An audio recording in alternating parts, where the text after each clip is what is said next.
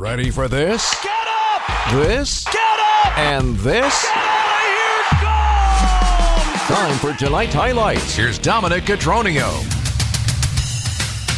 What a win for the Brewers, 5 to 2 here on Brewers Extra Innings. We roll on with some highlights to relive this game, and it started very, very differently. Brewers, they were struck out the side in the first inning, and Brandon Woodruff needed 36 pitches to get through the bottom of the first inning. But an old philosopher once told me it's not how you start, it's how you finish. But the Brewers did not start out great. As mentioned, Brandon Woodruff, 36 pitches in the first, wasn't aided by Nick Madrigal going 13 pitches long in his at bat. But with two outs and a 3 1 count, Ian Happ, he's been a thorn in the Brewers' side all season, one of the best hitters on the Cubs, made him pay. Here's a 3 1 from Brandon Woodruff. Fly ball to right. Renfroe back. Warning track. 1 0 Cubs.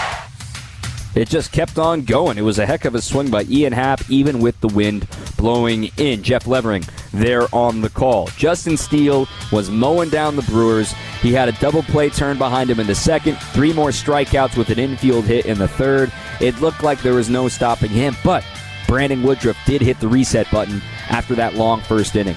Started to get the swing and miss back on his fastball. He struck out the side in the third, and we were tight into a pitcher's duel. But then in the fourth inning, Seiya Suzuki, in his rookie season stateside, continues to torment the Brewers. 2 1, high fly ball out to center. Taylor going back to the warning track, fighting the sun, reaches up, it's into the basket, and it is gone for Suzuki. Have to really get into one to get it out to that part of the park here today. The basket, what can he do? The basket gives, the basket takes. It happens. So Seiya Suzuki, only his 10th home run this season. He's missed a lot of time due to injury, but he has been destroying the Brewers when he is in the lineup. Of course, he had the legendary inside the park home run off of Josh Hader on the 4th of July. But now here against the Brewers, of, of the 10 home runs he has hit this season, four of them have come against Milwaukee. It's now 2 0. Justin Steele is mowing down the Brewers, but now they're finally into their bullpen. We move to the seventh inning. Andrew McCutchen leads off the inning with a leadoff single to left field. And with one out, Renfroe lined out. Rowdy Tellez was the batter, always a threat to tie the game, only down 2 0.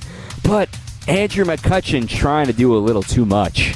Renfroe lining out now 3 0 on Tellez. There goes McCutchen. Pitches a strike, throw to second is going to be in time. They got him. Brewers trailing a couple of runs, and McCutchen on a 3 0 count was off and running. And Gomes was able to get him. As we were just talking about with Vinny Rottino, that when a team is pressing, mistakes are bound to happen.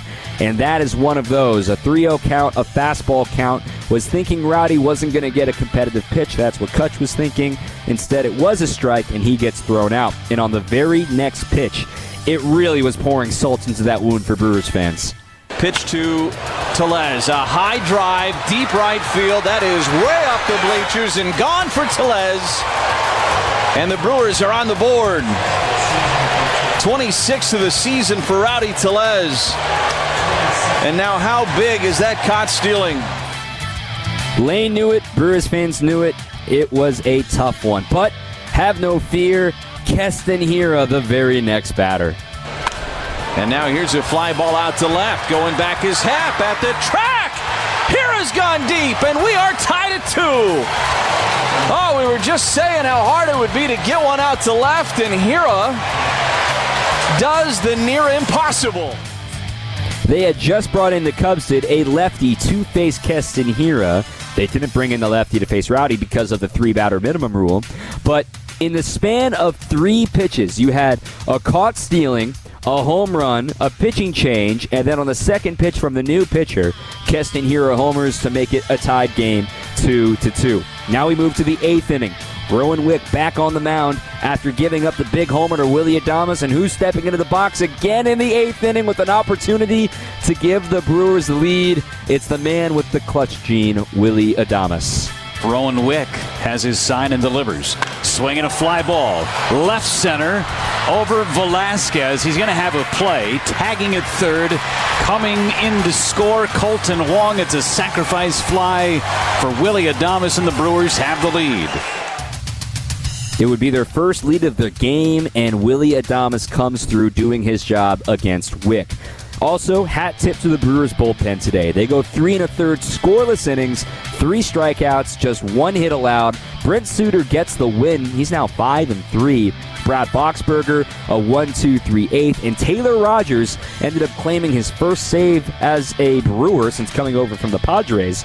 But before all of that, they got some insurance thanks to the man of the hour, Keston Hiura in the ninth. Pitch home to Hiura, swinging a fly ball left center.